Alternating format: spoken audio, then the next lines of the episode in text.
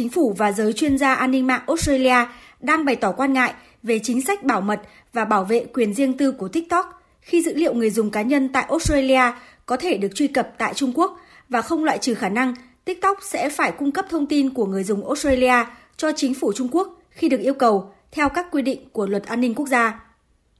Trong một bức thư trả lời câu hỏi của Thượng nghị sĩ James Patterson, người phát ngôn về an ninh mạng của phe đối lập tại Australia, giám đốc chính sách công của TikTok tại Australia, ông Brent Thomas mới đây xác nhận dữ liệu người dùng Australia có thể được truy cập tại Trung Quốc, nhưng chỉ những nhân viên cần dữ liệu để thực hiện công việc mới có quyền truy cập và hoạt động này luôn được giám sát chặt chẽ. TikTok cũng cho biết dữ liệu người dùng Australia được lưu trữ ở Mỹ và Singapore và công ty công nghệ này chưa khi nào cung cấp dữ liệu người dùng Australia cho chính phủ Trung Quốc và cũng chưa từng nhận được yêu cầu nào như vậy từ phía chính phủ Trung Quốc.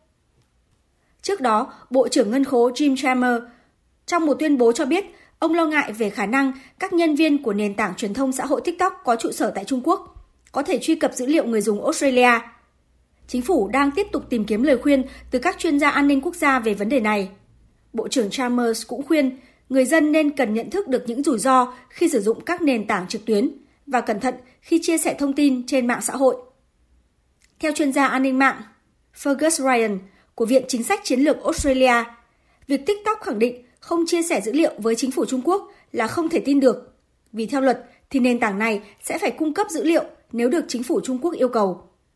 Cũng theo ông Ryan, dữ liệu của các thanh niên Australia đang được truy cập tại Trung Quốc nhưng trong vài năm tới, những người này có thể làm việc trong các lĩnh vực nhạy cảm của chính phủ Australia, thì đây sẽ là vấn đề rất đáng quan tâm.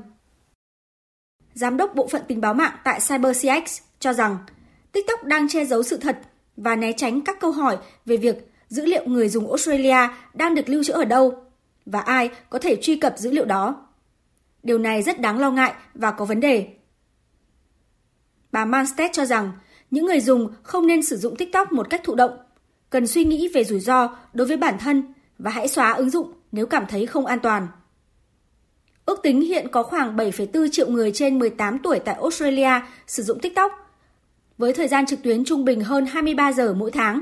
cao hơn số người sử dụng Facebook là gần 18 giờ mỗi tháng. Các chuyên gia an ninh mạng Australia cho rằng việc các ứng dụng công nghệ chia sẻ dữ liệu với bên thứ ba là không mới. Các mạng xã hội như Facebook, Google, Twitter, YouTube và Instagram – đều đang làm điều tương tự. Do vậy, khi sử dụng các mạng xã hội, người dùng cần cẩn trọng đối với các thông tin cá nhân của bản thân.